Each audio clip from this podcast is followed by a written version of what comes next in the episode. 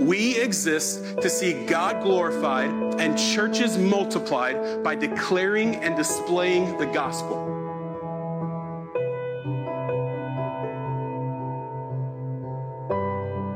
This morning's passage can be found in John chapter 20, verses 11 through 18.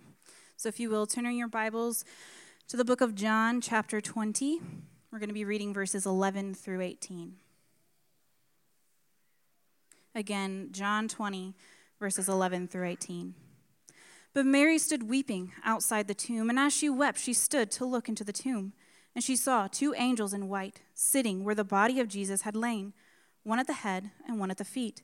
They said to her, Woman, why are you weeping? She said to them, They have taken away my Lord, and I do not know where they have laid him. Having said this, she turned around and saw Jesus standing, but she did not know that it was Jesus. Jesus said to her, Woman, why are you weeping? Whom are you seeking? Supposing him to be the gardener, she said to him, Sir, if you had carried him away, tell me where you have laid him, and I will take him away. Jesus said to her, Mary. She turned and said to him in Aramaic, Rabboni, which means teacher. Jesus said to her, Do not cling to me, for I have not yet ascended to the Father. But go to my brothers and say to them, I am ascending to my Father and your Father, to my God and your God. Mary Magdalene went and announced this to the disciples I have seen the Lord, and that he had said these things to her.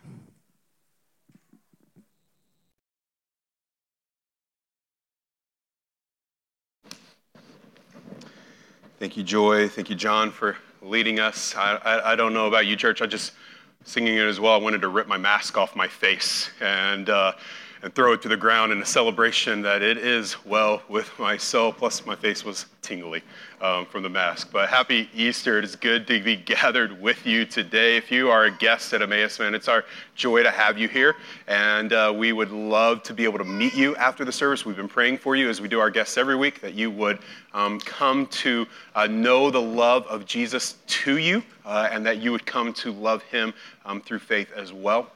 We would love to talk to you about that or just talk to you more about our church. Um, if you have any questions, there's a connect table outside. It's a beautiful day. Join us on the sidewalk out there, and uh, we'd love to meet you there. Or you can go to emmauskc.com forward slash connect emmauskc.com forward slash connect.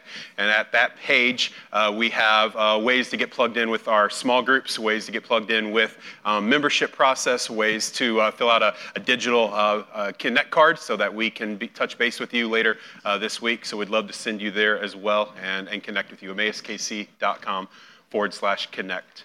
Covenant members, it is a joy to be able to gather with you today. Um, on, on, an Easter Sunday, with the memory of last week sitting in our living rooms watching Sam preach a sermon to us on our computers. What a joy to gather back together with you today in this place to sing, to pray, to confess, and to open the scriptures. I saw one of our members quote um, Eugene Peterson this morning on Twitter, and he said, The Bible is not a script for a funeral service, but it is a record of God always bringing life where we expected to find death. Everywhere, it is the story of resurrection. It is the story of God always bringing life where we expected to find death. Everywhere is a story of, re- of resurrection. One of the greatest stresses to me is when it comes time to preach at Easter because I'm like, what passage do I go to?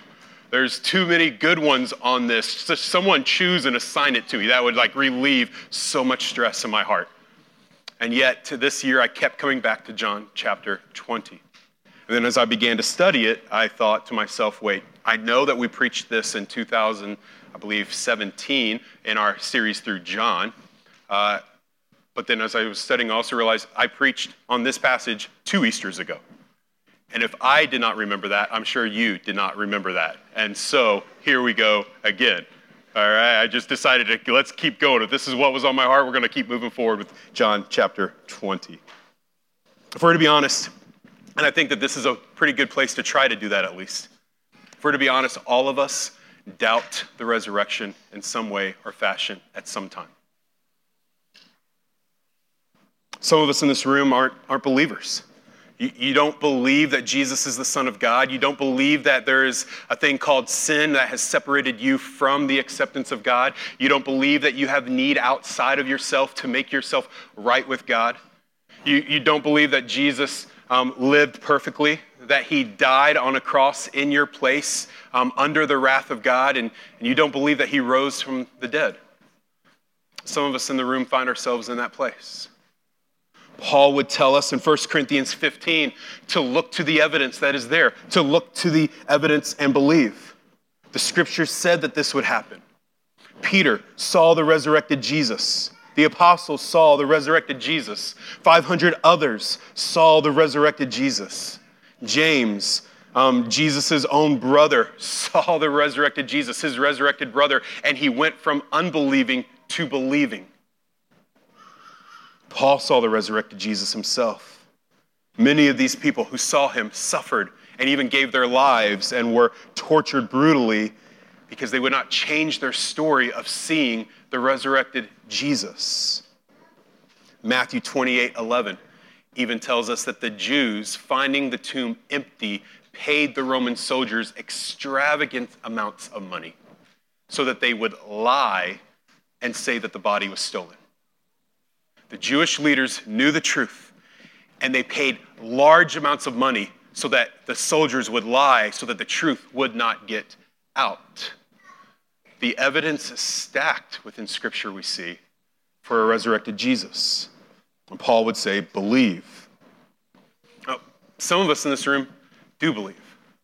We have believed in a resurrected Jesus. We have believed Jesus is the Son of God. We have placed our faith in this Jesus. And yet, at times, there are moments in our lives where doubt seems to sneak in. There are moments where we ask the question is this really real? We have intellectual doubts, asking questions like, did he really die and rise again? Is could that really have happened? We have faith doubts, right? Do I really trust that Jesus was God's son and that he forgives me? Right? I, I believe it's true, but, but do I really, I, I believe it's historically true, but do I really believe this? Like, do I really put trust in this? Do I, do I really put my hope in this? I'm just not sure if I do. Some of us have emotional doubts. We believe it historically happened. We have placed our faith in it. We simply don't feel like it's true. We don't feel like He loves us. We don't feel like He wants us. We don't feel like He's forgiven us.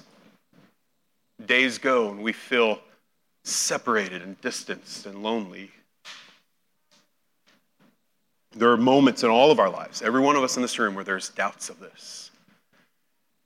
And the beauty that I see in John chapter 20 is that we find ourselves amongst a long line of doubters. We're not alone. There have been many others who have doubted with us. But more importantly than that, we're not alone because John 20 shows us a resurrected Jesus who meets those who doubt in the very place of their doubt. John chapter 20, verses 1 and 2 verses 1 and 2. Now, on the first day of the week, Mary Magdalene came to the tomb early, while it was still dark, and saw that the stone had been taken away from the tomb. So she ran and went to Simon Peter and the other disciple, the one whom Jesus loved, and said to them, They have taken the Lord out of the tomb, and we do not know where they have laid him. You have the scene? Mary's coming to this tomb. The other gospels tell us that there's other women with her, but here John focuses on her alone. She's coming to the tomb with these other women, and she's coming to anoint the body of Jesus. This is the third day since he has died. Jesus has told his followers that on the third day he would rise again. In Matthew chapter 12, verse 40, he said, Just as Jonah was three days and three nights in the belly of the great fish, so will the Son of Man be three days and three nights in the heart of the earth. Matthew 17, 22 through 23, the Son of Man is about to be delivered into the hands of men, and they will kill him, and he will be raised on the third day. Mark 8, 31, Jesus began to teach them the, about the, that the Son of Man must suffer many things and be rejected by the elders and the priests and the scribes and be killed. And after three days, he would rise again.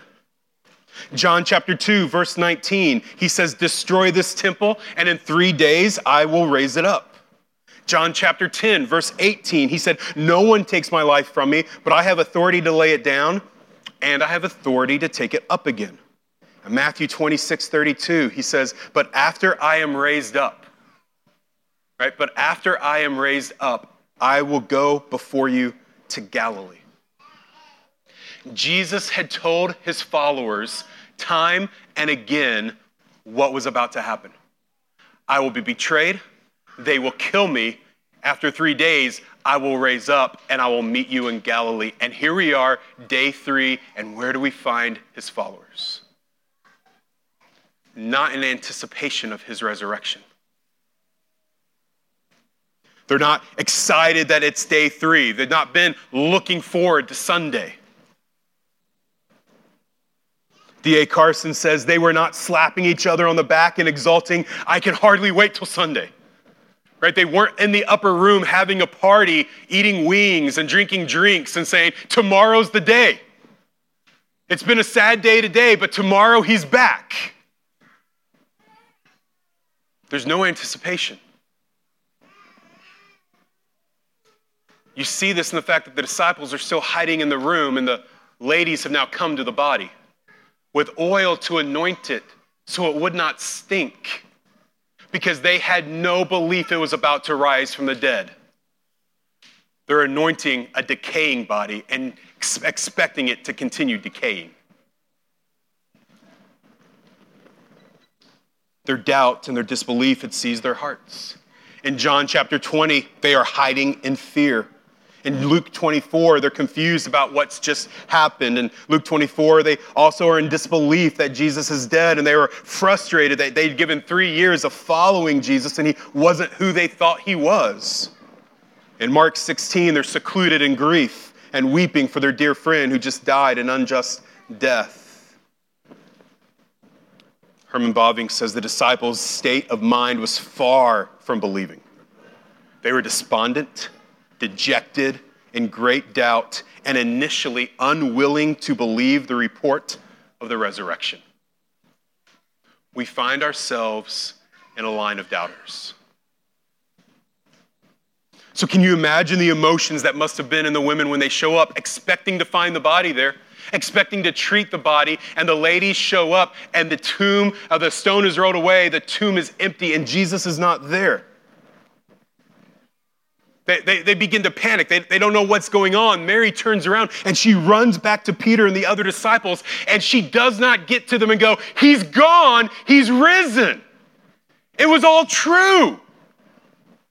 That's not what she says when she gets there. She gets back and she says the only possible logical thing she could think of is they've taken the Lord out of the tomb and we don't know where they've laid him.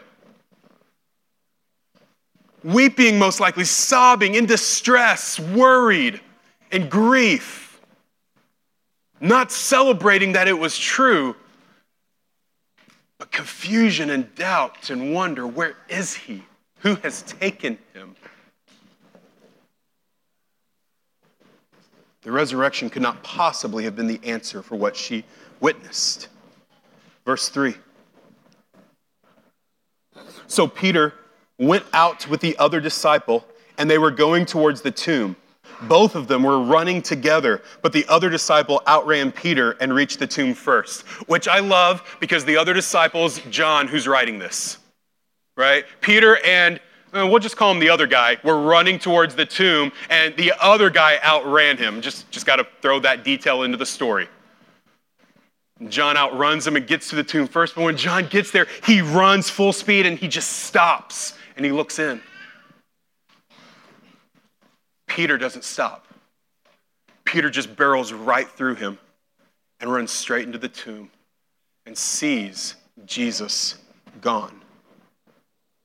Verse 5 And stooping and looking in, he saw the linen clothes lying there, but he did not go in. And Simon Peter came following him and went into the tomb. And he saw the linen clothes lying there and the face cloth which had been on Jesus' head not lying with the linen clothes, but folded up and in place by itself. And the other disciple who had reached the tomb first also went in. So now John goes in as well. And he saw and believed, for as yet they did not understand the scriptures that he must rise from the dead. then the disciples went back to their homes. So John goes, To this point, we didn't get it. He told us and we didn't understand. He told us what would happen and we just, it didn't make sense to us. We didn't believe it. We didn't comprehend it. But when I saw him gone, I believed. John is the first account of belief, of faith in the resurrected Jesus. The first among a long line of those who would have faith in this Jesus to look upon the empty tomb and go, I believe he rose. And then it tells us, and they went home.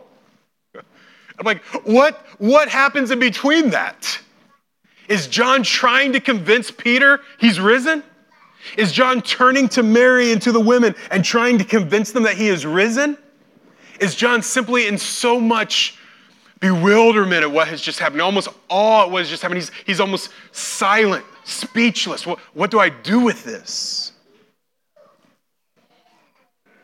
John chapter 20, verses 11 and 13. But Mary stood weeping outside the tomb. And as she wept, she stooped and looked into the tomb. And she saw two angels in white sitting where the body of Jesus had lain, one at the head and one at the feet. And they said to her, Woman, why are you weeping? And she said to them, They have taken away my Lord, and I do not know where they have laid him.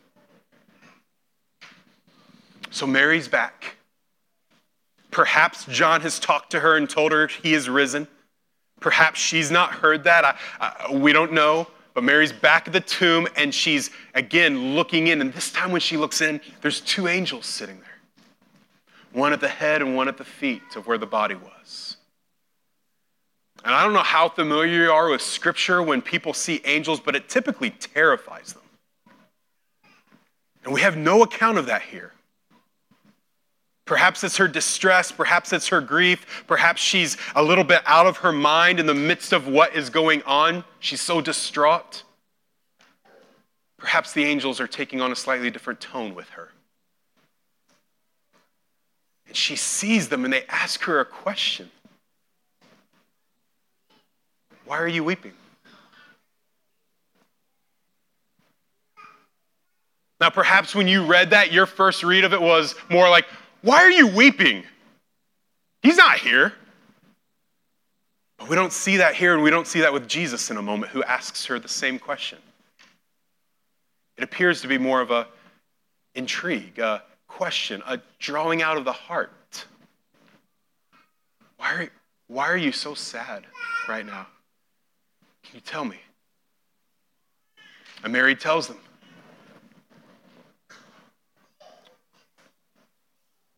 She says, They have taken away my Lord, and I do not know where they have laid him. And having said this, she turned around and she saw Jesus standing. But she did not know it was Jesus.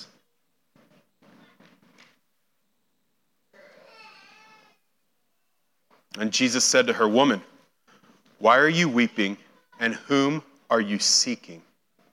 And supposing him to be the gardener, she said to him, Sir, if you have carried him away, tell me where you have laid him, and I will take him away.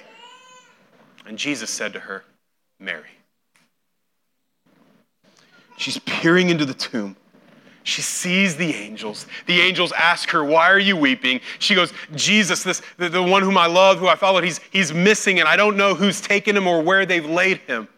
And she turns around in grief she turns around in sorrow. She turns around still in doubt. And when she turns around, Jesus is standing there. And if you're watching this as a movie scene and you see this take place and she turns around and you see Jesus standing there, your heart goes, Yes! And then you see on her face, she doesn't recognize who he is. And you're like, Wait, what?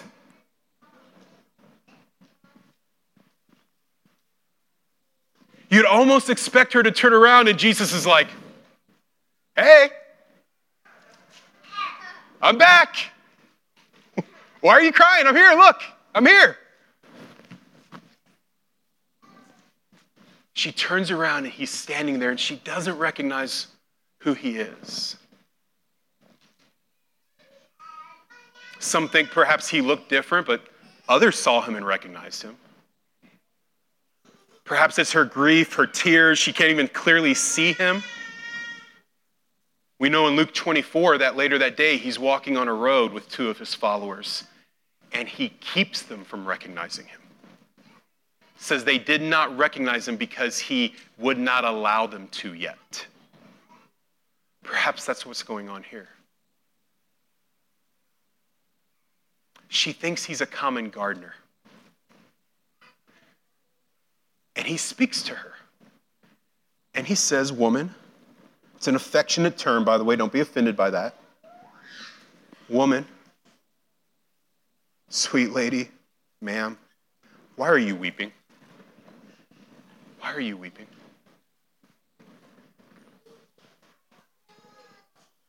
Woman, why are you weeping? And whom are you seeking? Who are you looking for? Do you see his questions drawing out from her heart the very longing that she has? Jesus does this, by the way, all throughout the Gospels. He asks questions who draw, draw out the longing of the hearts of those he's caring for. And Jesus speaks to her sadness. He could have shown up and been like, ta-da, I'm back. He could have come up, come out with, with smoke and with lightning and, and the earth shaking as he showed back up on the scene. He could have come out flexing and he had just conquered death. He had just conquered sin. He is the risen king of the universe, the son of God, and he shows up and the first words he says are, woman, why are you crying? Who are you looking for?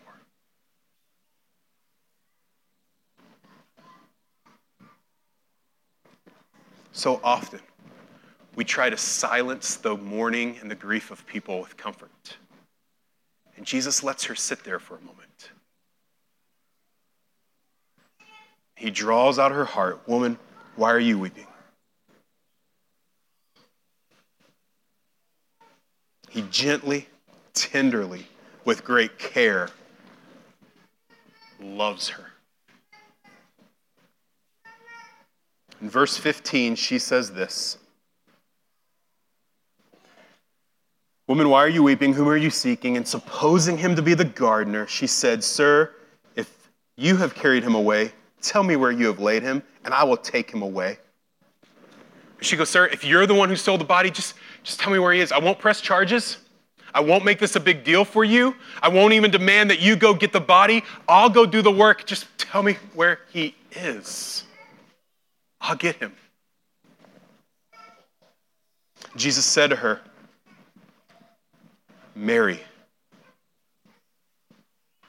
And she turned and said to him in Aramaic, Rabboni, which means teacher. Tell me where he is and I'll go get him. And apparently at this moment she's turned away from him. And Jesus simply calls out her name Mary at the sound of his voice speaking her name, belief and faith are birthed. And she turns and she cries out, Teacher. And apparently, she falls into his arms or falls at his feet or grabs him and is holding tightly. Because at some point here, then he says, do not continue to cling to me. It's not time for that. I'm here. I'm still here for a while. I've not left yet. There's work to be done.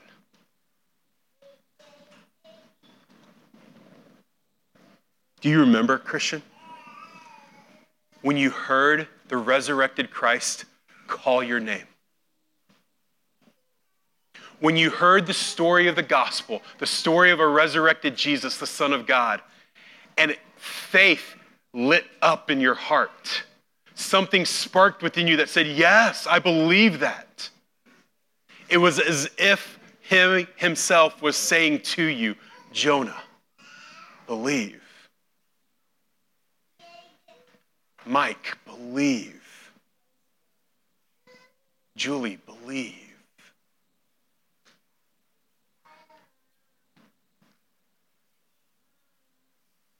Jesus said to her, Do not cling to me, but go tell my brothers. Look what he says.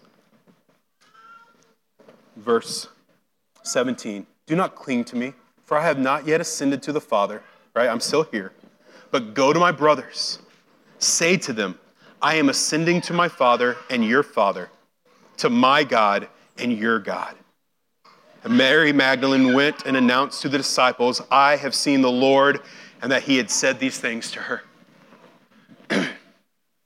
Jesus' first marching orders post resurrection Mary, go. Tell them. But notice how he words it and who he tells her to tell. Go tell my brothers, my sisters, that I'm about to go back to my Father, who is their Father, to my God, who is their God. For three days, the disciples have been hiding out in doubt and fear. Most of them ran when Jesus was arrested. Many of them fled for their lives. Peter outright denied him three times. They weren't there for him in his last darkest days. And now they completely forgot and ignored or didn't understand everything he had taught them about his resurrection. And they're now gathered a group, as a group of doubters in a room. And the news is coming to them Jesus is not dead. What he said was true. He's alive and he's coming. And if you are a shame ridden, anxious, afraid person like I have been most of my life, those are terrifying words. He's a back and he's coming for you. That would be a different translation. He's going to find you. In your doubt and in your fear and in your ignoring what he said, he's coming. Be prepared. And Jesus says, Tell my brothers. I accept them. I have not cast them off. In the midst of their doubt and their fear, they are my brothers. And I'm going to my Father, who is still their Father. And I'm going to my God, who is very much still their God. Tell those doubting, fearful, ignorant people they're still accepted. They're still adopted. Part of my family. Go tell them. I love in Mark's gospel, which is told from the viewpoint of Peter, that Mary's also told to tell them and tell Peter the very one who had denied him. So Mary Magdalene goes and she tells the disciples, I have seen the Lord, and that he had said these things to her. Now, the rest of chapter 20 is the same story happening over and over, in a way. Jesus appears to all the disciples in a locked room. And he doesn't come in knocking down locked doors, busting into the scene in a rage, angry at them for their doubt, angry at them for their failure, angry at them because they didn't get it right. Jesus shows up in the room and he shows them his hands and he shows them his feet and he greets them with the greeting, Peace. Don't be afraid. For those of you who are my brothers and my sisters, I only bring peace. Peace. Jesus leaves that gathering. One of the followers of Jesus wasn't there, a man by the name of Thomas. And Thomas refuses to believe. He's like, no, no, guys, I know the moment I go, oh, really? Yes, Jesus is back, you're going to be like, psych. I'm not believing that. I'm not falling for that trick. I'm not, not buying into that. John 20 tells us eight days later, Jesus comes to meet Thomas. It's intriguing to me that he left him in his place of doubt for eight days. But then he came to him. And when Jesus shows up, he doesn't lecture Thomas. Rather, he goes, Thomas, I know the very thing that you need. You need to see this. You need to see this. Touch it. Thomas believes. And in John chapter 21, Jesus shows up to Peter. It's not the first time he showed up to Peter, but it's the first time we've heard the conversation. And he comes back to Peter and he restores Peter. Peter, do you love me? Feed my sheep. The very one who had denied him, Jesus restores.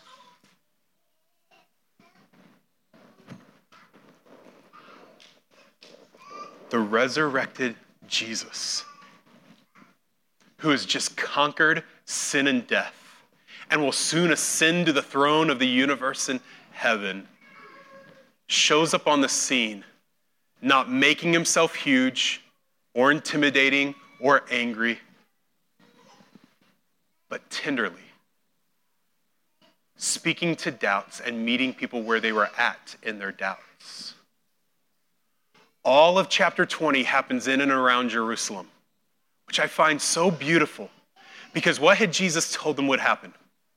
He said, When I rise again, I will go before you to Galilee. And then he tells Mary to tell them, Meet me there. But where does Jesus meet them? Not in Galilee, because they haven't gone yet. They're stuck where they're at. And so rather than going to Galilee and looking at his watch and waiting for them to show up, and then when they're not there on time, he leaves and forgets them. Jesus comes to where they are. He meets them in the very place of their doubt and their confusion and their paralysis. And He cares for them there. And then He sends them. He sends them. He tells Mary, and then go tell the other disciples these things. He tells the other disciples to go tell others. He tells Peter, go feed my sheep. He constantly appears. He speaks words of acceptance and peace. He calls them to faith in him, and then he sends them to proclaim these things to others. This is his plan for saving the world that those whom he has appeared to, who have believed in him, who have heard him call, him by, call them by name, would then be sent to tell others this news. So, unbeliever, those of you gathered in this room today who have not placed your faith in Jesus, you don't believe that he's been risen from the dead, or you don't believe your need to have faith in him, or you've been doing everything on your own to try to please God, to earn your acceptance by God. Nothing you have ever done or ever could do can earn God's acceptance. Your sin has, in fact, made you his enemy, worthy of his wrath. But praise God that he was rich in mercy because of his great love that he has for you. Ephesians chapter 2. Therefore, he sent his son Jesus to live a perfect life because you couldn't, to die a sinner's death so that you would not have to, to rise from the dead, conquering death because you could not and he ascended to heaven where he sits today at the right hand of God the Father, making intercession on, those, on behalf of those who believe. And all it takes to be able to step into this world of acceptance by your Creator God, to be made righteous by your Creator God, to be a part of His family and given tender acceptance and love and welcoming into His family, is for you to simply look to Jesus in faith and believe. He is the resurrected King of the world, the Son of God, who died to save you and rose to give you life. Would you believe today?